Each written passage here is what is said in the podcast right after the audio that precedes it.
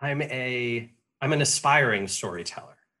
I want to. I think that I think that storytelling is incredibly powerful. I think it you know it resonates so much with an audience. I I, I think that if I am successful in my life, if I do the things that I want to do and accomplish them, that um, what comes out of that is a great story and hopefully a story that can be an example to other people right and i think i think that's a big goal that a lot of us have you know you build a company uh, for a few reasons but i think one of the biggest ones is because the story you want to tell about your professional life is something different from he went to work at an office 40 hours a week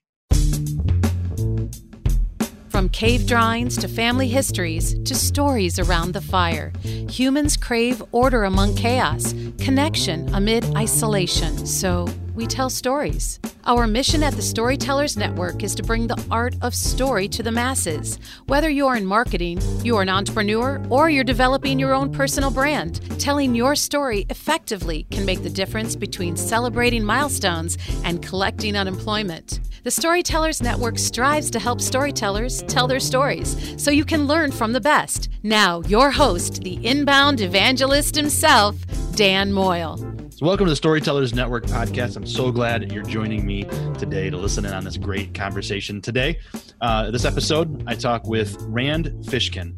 Uh, now, in season three, of course, we are hearing from video storytellers, which is awesome.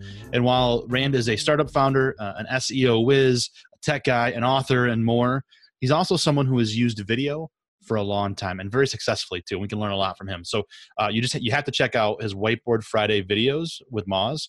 Uh, I decided to invite Rand onto the show to talk about those videos and the power of video as a storytelling tool and everything else. And he did not disappoint.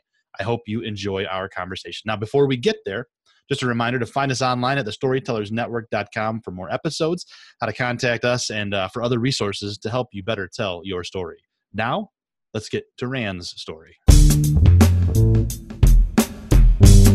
So thanks for uh, thanks for joining me today, Rand. I do appreciate you taking the time to talk storytelling. Welcome to the show.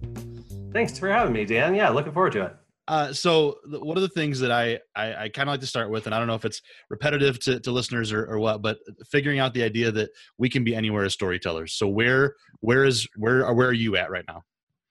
Uh, I am in my home in Seattle, Washington. I actually have a uh, a tool shed out back of my house where I'm starting my new company SparkToro. And uh, but unfortunately, t- Seattle is going to be a little over 90 degrees today, and so the tool shed is um, a little brutal. It does not have air conditioning, and thankfully the house does. Hence, I'm in the house top. So you get to you get to start a, another new company f- from home. That's awesome. Yeah, exactly. Well, you know, my co-founder, uh, my co-founder is probably even more frugal than I am. But one of the things that we decided we really wanted to do. We we raised a round of uh, of funding, an angel round of 1.3 million, and so you might think, oh, okay, so you're going to hire some people, going to get some nice Class A office space. No, we are gonna we are gonna pinch pennies. We're gonna um, and try and get to uh, get to ramen profitable before we start spending anything. Uh, yeah. So that so that's the life of a startup right there. Not necessarily net the the bills for everybody. Like let's do this right. I, I I was eating uh, uh, ramen for lunch yesterday, and I thought, oh, this is the most startup thing I've done in years. I love it. That's awesome. So, do you do you consider yourself a, a, storyteller, Rand? I mean, other than being a startup founder uh, and CEO that you've been and everything, like, are you a storyteller? I'm a I'm an aspiring storyteller. Yeah. I, I want to. I think that I think that storytelling is incredibly powerful. I think it you know it resonates so much with an audience, I, I, I think that if I am successful in my life, if I do the things that I want to do and accomplish them, that um, what comes out of that is a great story and hopefully a story that can be an example to other people, right? And I think I think that's a big goal that a lot of us have. Mm-hmm. Um, you know, you build a company uh, for a few reasons, but I think one of the biggest ones is because the story you want to tell about your professional life is something different from he went to work at an office 40 hours a week right right um so i like i like aspiring storyteller i think that's one of the things i've noticed out of the 30 some conversations that I've had is a lot of us don't necessarily think, oh yeah, I'm a storyteller. I'm, but we try, and that's a I think that's a good a good bar to reach for. So that's cool. Yeah. Um, now, so in this season, season three, I'm talking to people who have used video for their storytelling. So um, while you maybe you weren't using video as like a fireside chat storytelling uh, filmmaking thing when you were at Moz, um, and I noticed that you are still doing some whiteboard videos, but you did this video thing called Whiteboard Fridays. Yeah. So why video for that particular world? Uh, so Whiteboard Friday was an experiment that turned into, I guess, a you know really a quite incredible piece of content um, and and piece of content marketing for us.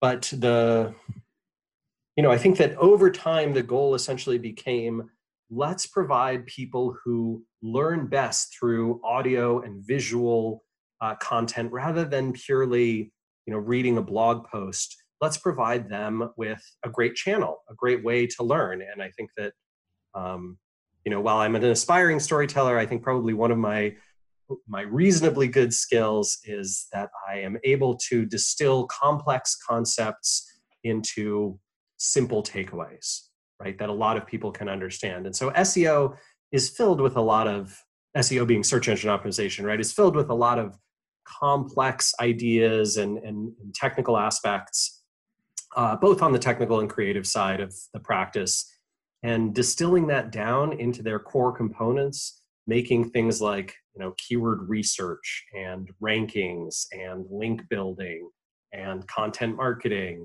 and you know uh, technical audits and crawl issues, making that stuff accessible to people, uh, ended up really resonating. And so that's that's the big reason we stuck with it. And do you think that accessibility is is is done well through video maybe not for everyone but like i mean because so I'm, gonna say it this way because if i think about okay i want to go hang cabinets or i want to change the oil of my motorcycle whatever like i'm gonna use video. It makes it accessible. Is that what you guys found through that experience?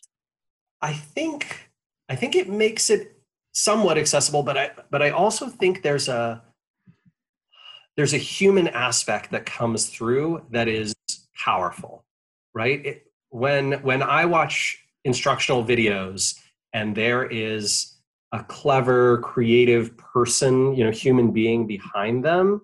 Um, yeah that just that just works so much better for me right? I i remember the i remember the content so much more.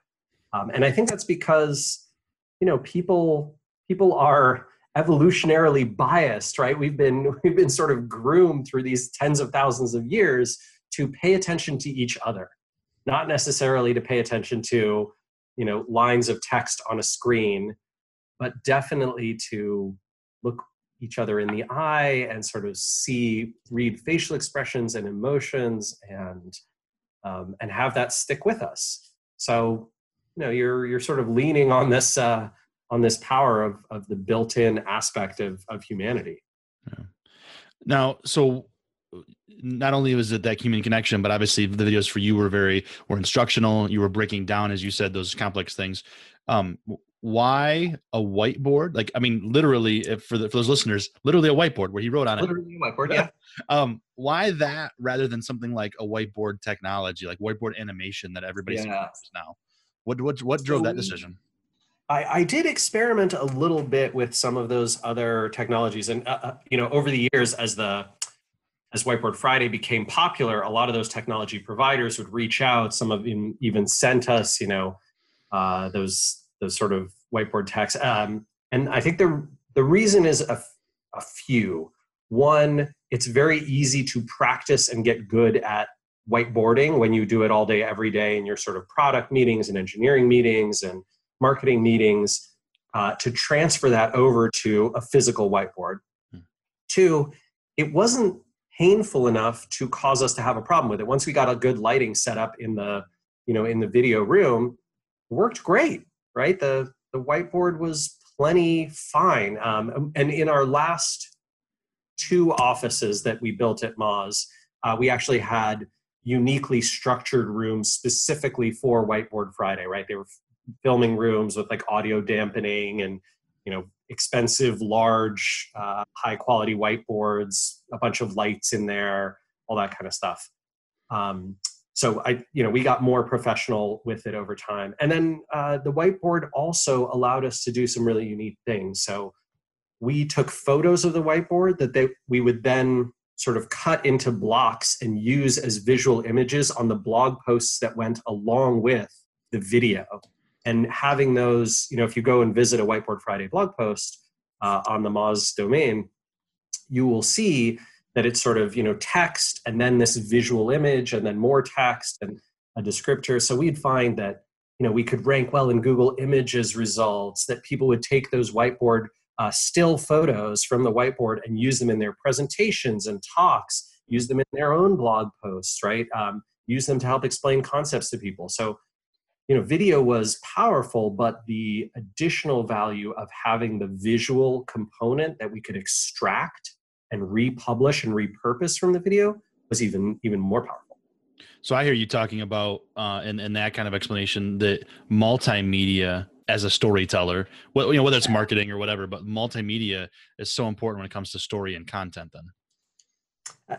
Absolutely. I mean i think that anytime you have distribution mechanisms like you know like google search and google images and youtube and social media um, being able to take advantage of those by having a multimedia approach that can resonate well on those different platforms super powerful so that's a good tip for listeners right now then listening to multimedia and think about it now my yeah. other my other thought too was what you just said about distribution. Um, I kind of understand. Uh, I did. Uh, I used to be a customer of Moz, uh, been a follower of you for a while, and that kind of thing. And so I, I think I know how this works out. But I kind of want to explore this for those storytellers who, you know, if I'm creating a video and I'm putting it on YouTube, and then I put it on my blog, and then I do this and then I do that.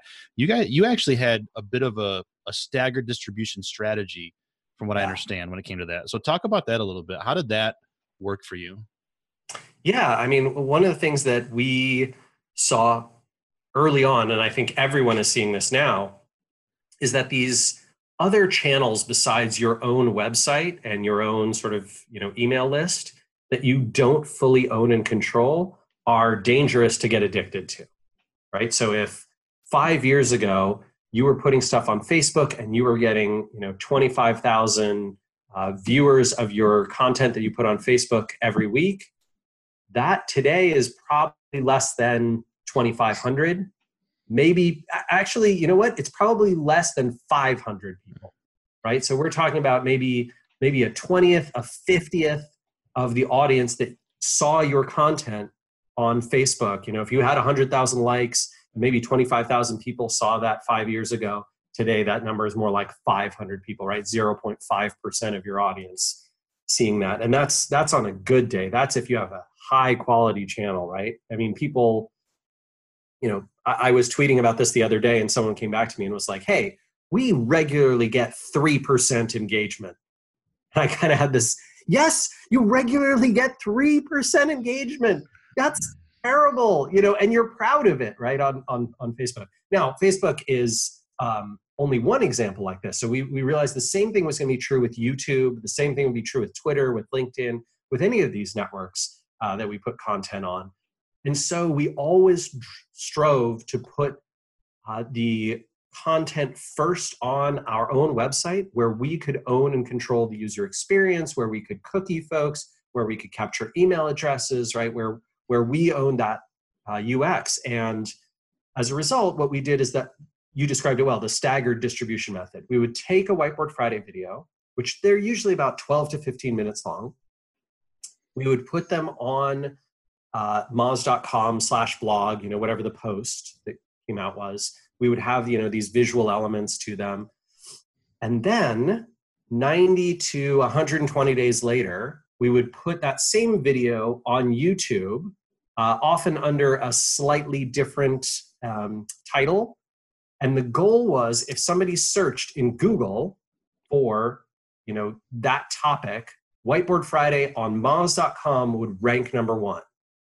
And if somebody searched on YouTube, they could still find that content, but they would realize, right, there'd be something in our channel saying, hey, if you want to get the latest Whiteboard Fridays every week, you should go to moz.com. That's when they come out. And you can find them a few months later after they've been published here on YouTube.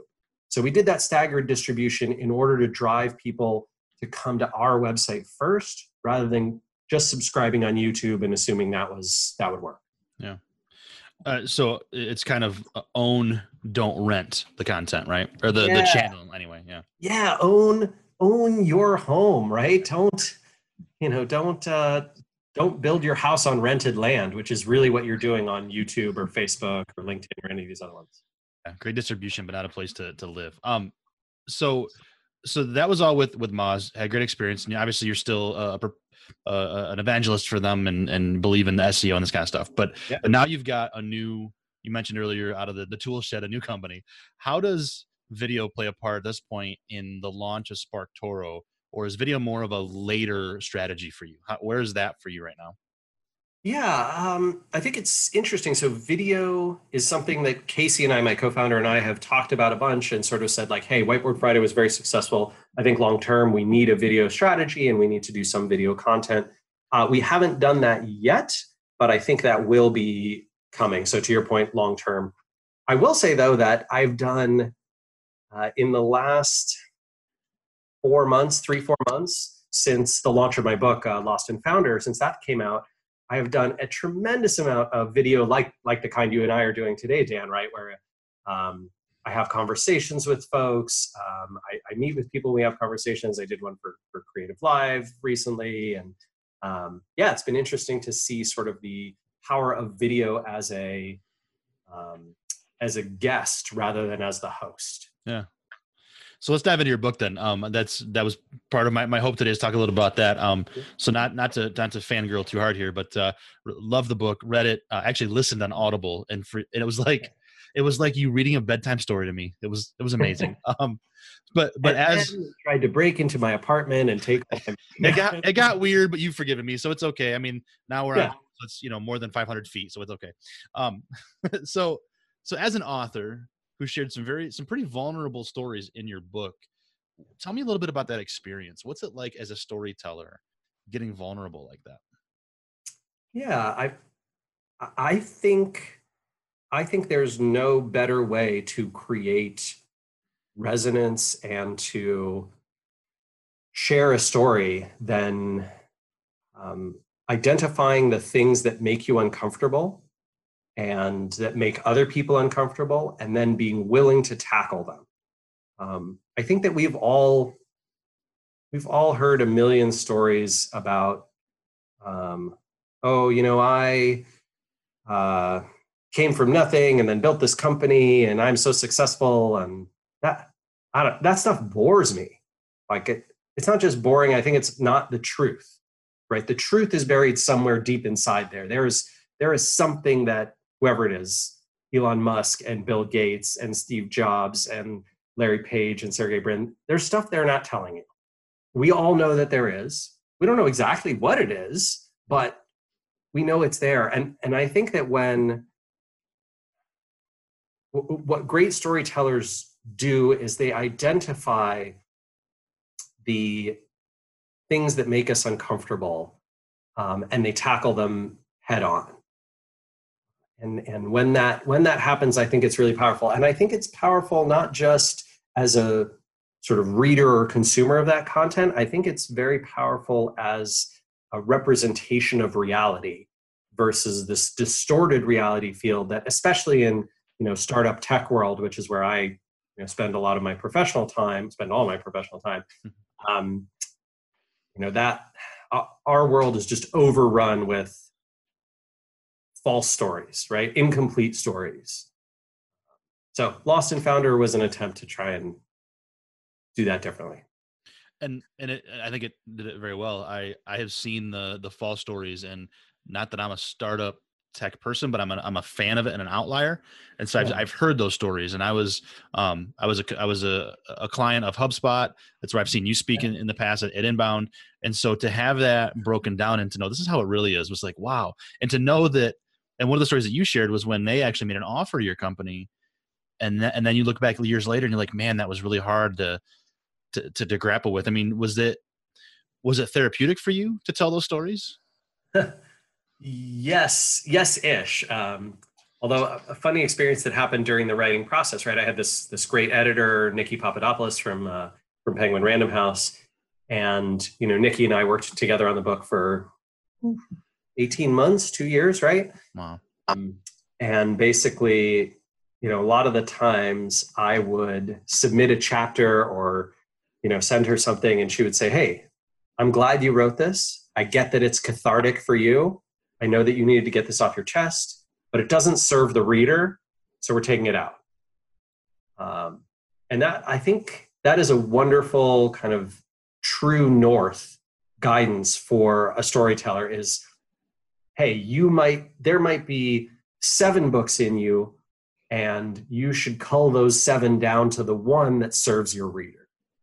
Um, and I, I i really found that that advice valuable. So yes it was therapeutic writing it.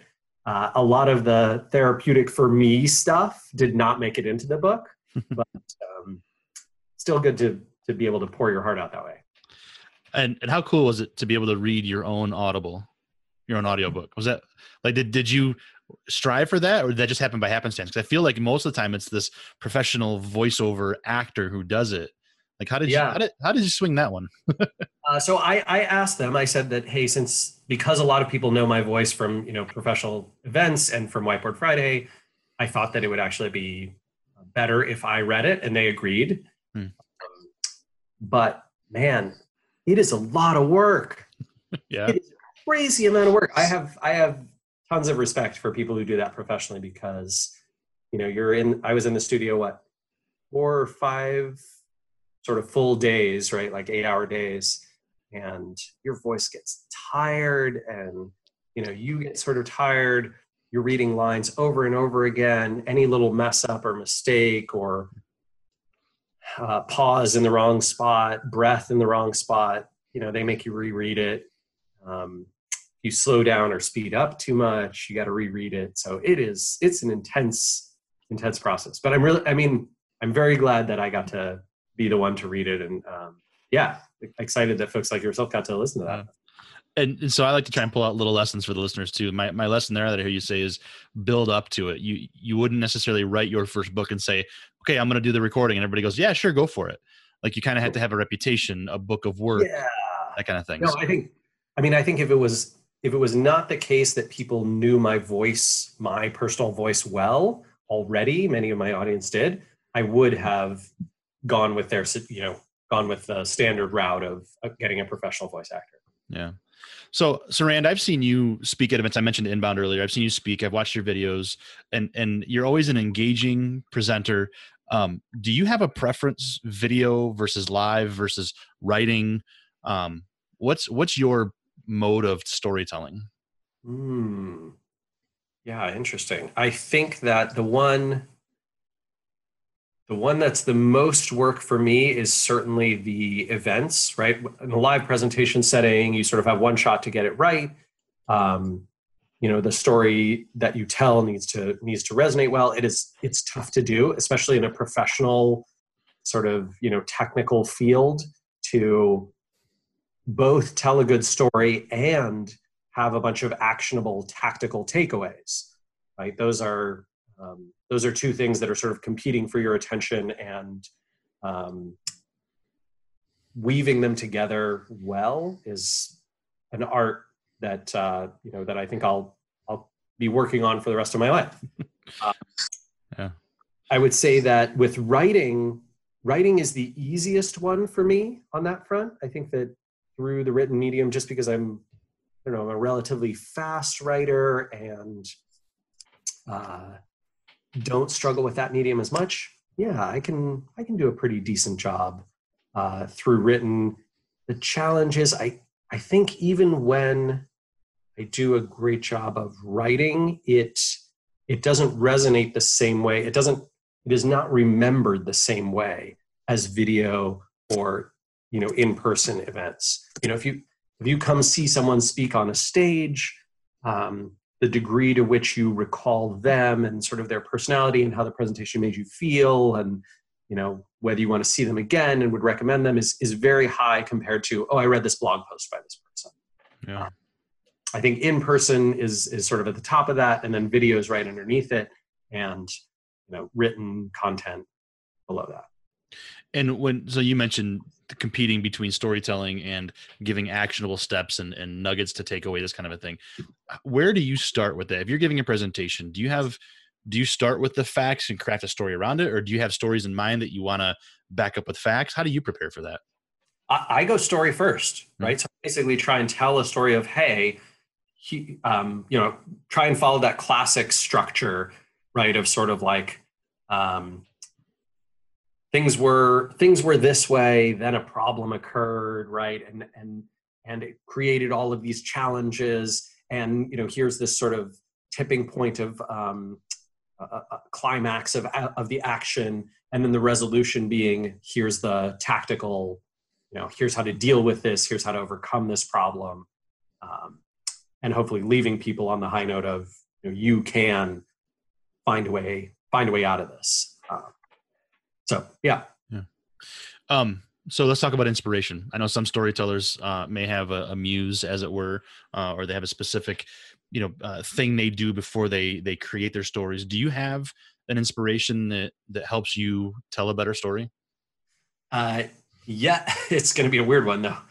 Um when when someone um, someone or something sort of expresses a an opinion or or a set of data or a, you know, basically tells a story that I strongly disagree with that I think is absolute BS. That is my inspiration, right? So when I see this, like, um, you know, oh, someone is sharing a hey, there's you know no more opportunity left in SEO you know then then i get up on my high horse and i'm like let's go to the data shall we right and and I'll, I'll craft a presentation like that. Or if someone says oh the only way to fund your startup you know if you are a real startup you've got to raise venture capital. And i'll go oh yeah now it's time. Now let me tell you a story about how venture capital can go and statistically speaking you know what the five year survival rates are. And right I'll, I'll i'll get on that high horse. So yeah i think when i have something that i strongly emotionally disagree with um, i i want to tell a story about it. Now so you you mentioned venture capitalists so I'm, i i just kind of this kind of hit me there. I feel like there's a tie between venture capitalists and like the people behind the money behind stories. So let's say if i'm a storyteller i'm a writer or i want to create a, a short film or something i'm gonna i'm gonna probably end up people people throwing me money which gets to be enticing.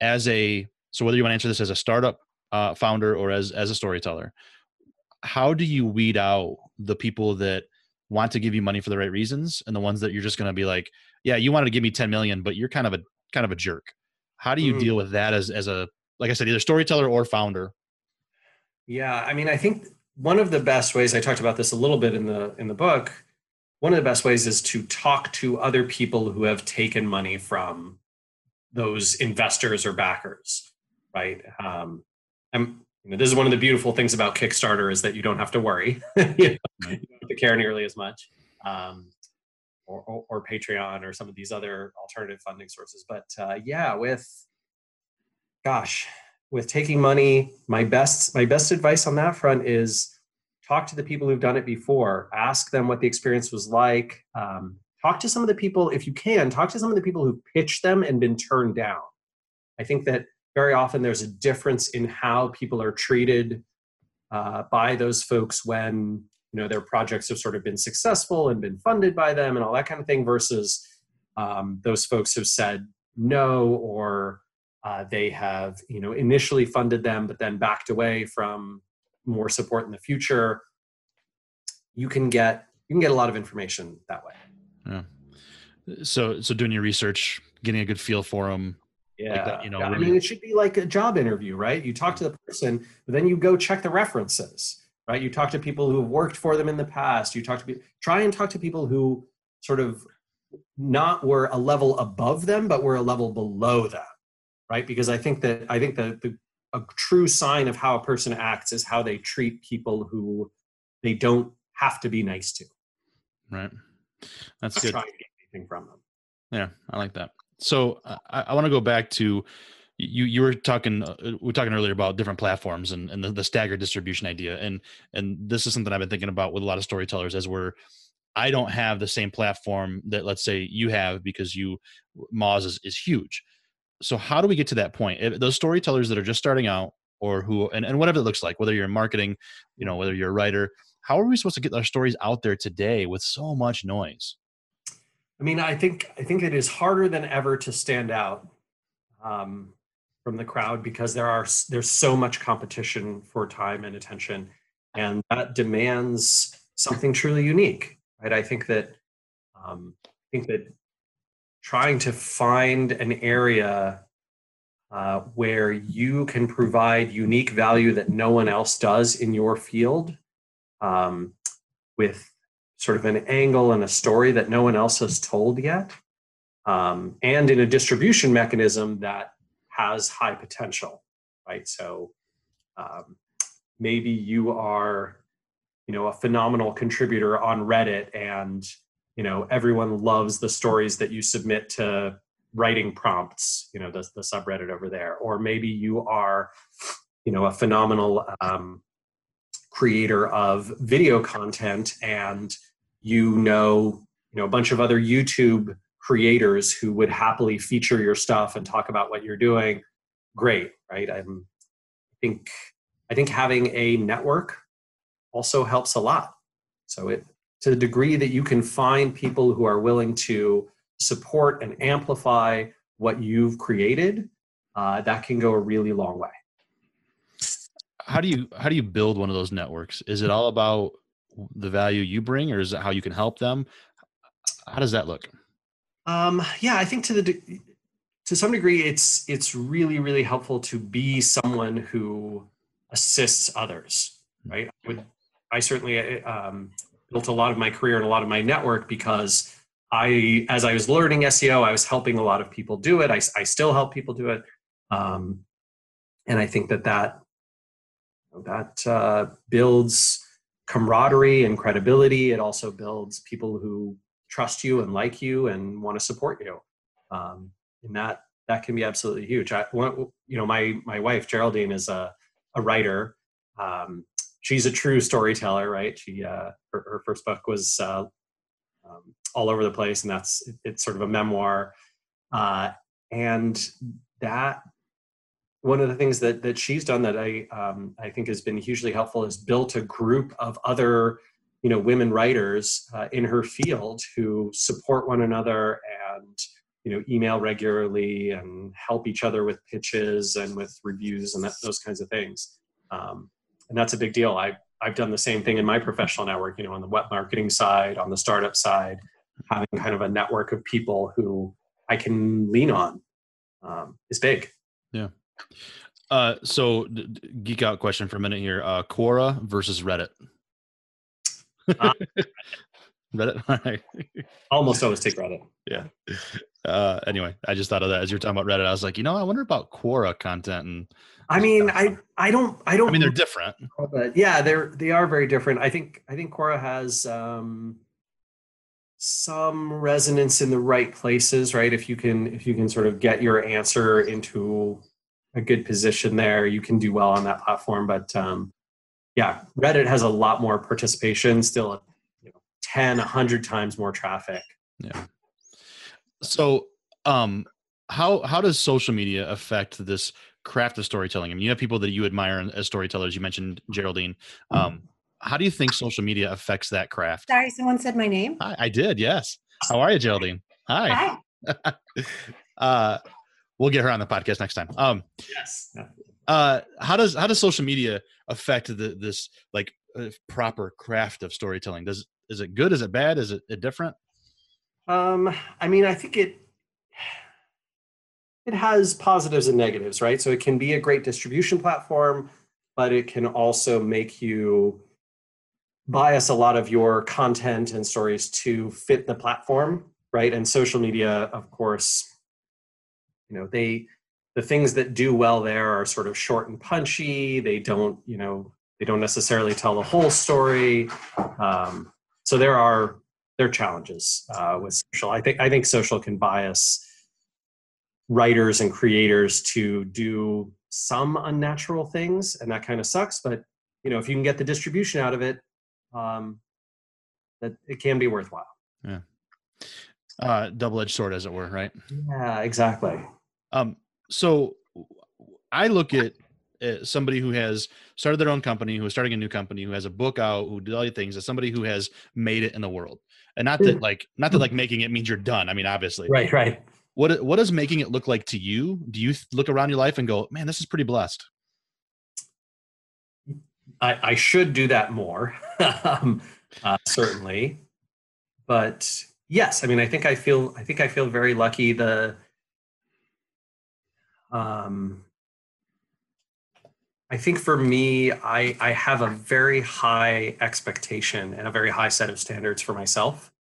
So I, um, and maybe maybe slowly over the years that's changed a little bit. I don't I don't necessarily mean that my standards have gotten lower, but they've become different, right? So when I was you know running a venture backed startup, my goal was okay, I need to become a unicorn, right? That's you know how do I return you know a massive amount of money to my investors. Um, and i think as i've gotten older one of the things i realized is even if i had accomplished that while that would be you know maybe a nice sort of notch on my belt to have that doesn't do a whole lot of good for anyone that i care that much about right? I mean my investors i like them i care about them but they're already extraordinarily wealthy you know a few tens of millions or hundreds of millions more dollars will not do anything particularly different in their lives.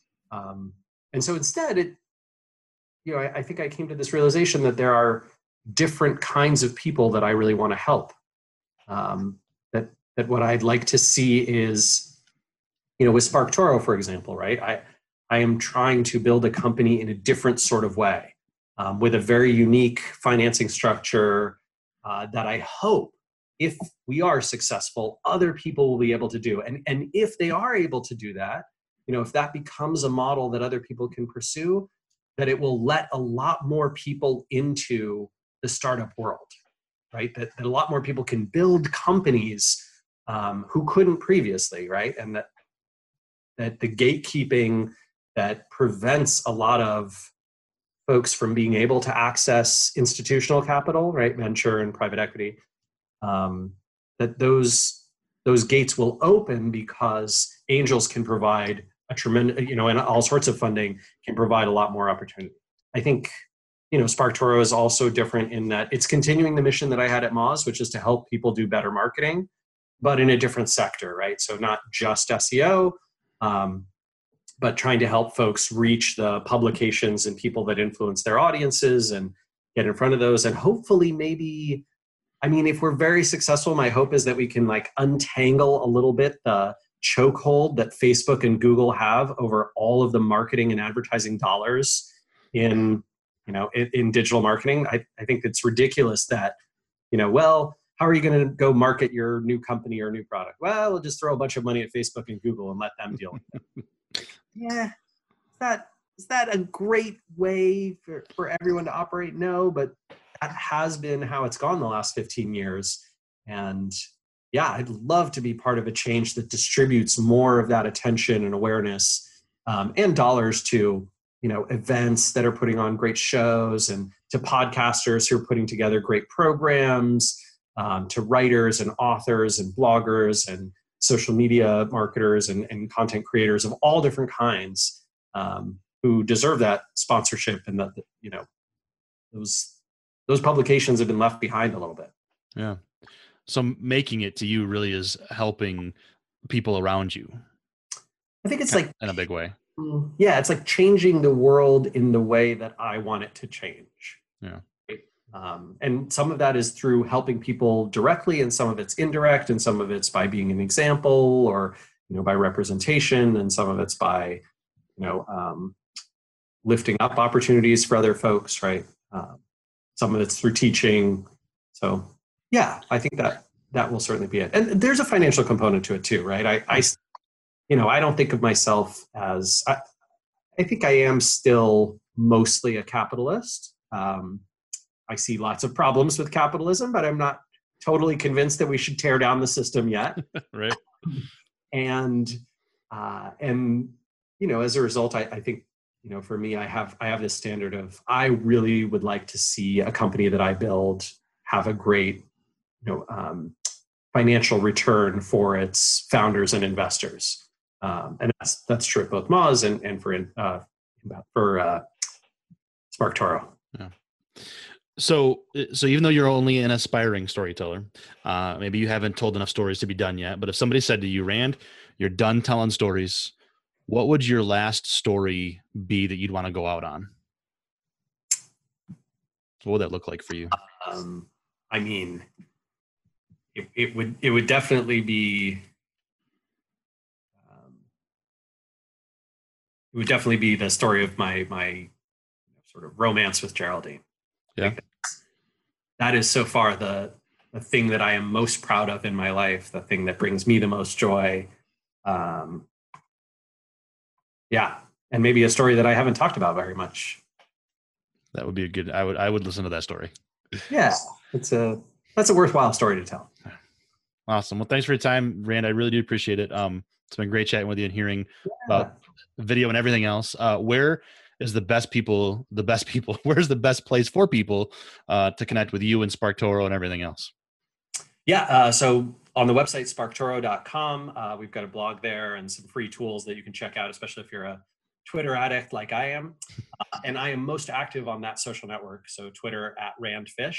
Uh, if you want to get in touch with me for any other reason and I can be helpful to you, I'm rand at sparktoro.com. Very good. Awesome. Well, thank you for your time today, man. It's been a pleasure. And uh, thanks yeah. for being part of the Storytellers Network, man. My pleasure. Thanks for having me, Dan. Take care. All right. Thank you so much to my guest, Rand Fishkin. Be sure to visit him online. You can find those resources he mentioned and more uh, in the show notes. And if you enjoyed this episode, please consider sharing it all over the place and tag Rand as well if you want. Uh, put it on Twitter, Instagram, LinkedIn, wherever you want to go. Uh, anywhere you can share with other storytellers. It's always helpful to reach new folks, and especially uh, you know on that social media. It just it helps uh, you know tag me, tag Rand. It helps uh, build that audience. So thank you so much. And speaking of building an audience, uh, one of the ways that we do that is through reviews. Uh, so thank you so much for those who have left reviews. Uh, if you enjoy what we're doing here, please consider leaving a review. In fact, here's one I just had to share. First of all, because of the username, uh, it's pretty awesome, but also because it gets to the heart of my mission with the Storytellers Network. So Hippie Dad seven seven eight six five. Hippie Dad, I love that. Uh, says I'm learning to use stories to help me sell more to my customers, and this podcast has been a great resource. Uh, that's fantastic. It's part of my hope here uh, is to help you tell your story better in business and in life. So until next time, here's to telling our stories and having those stories to tell. Cheers.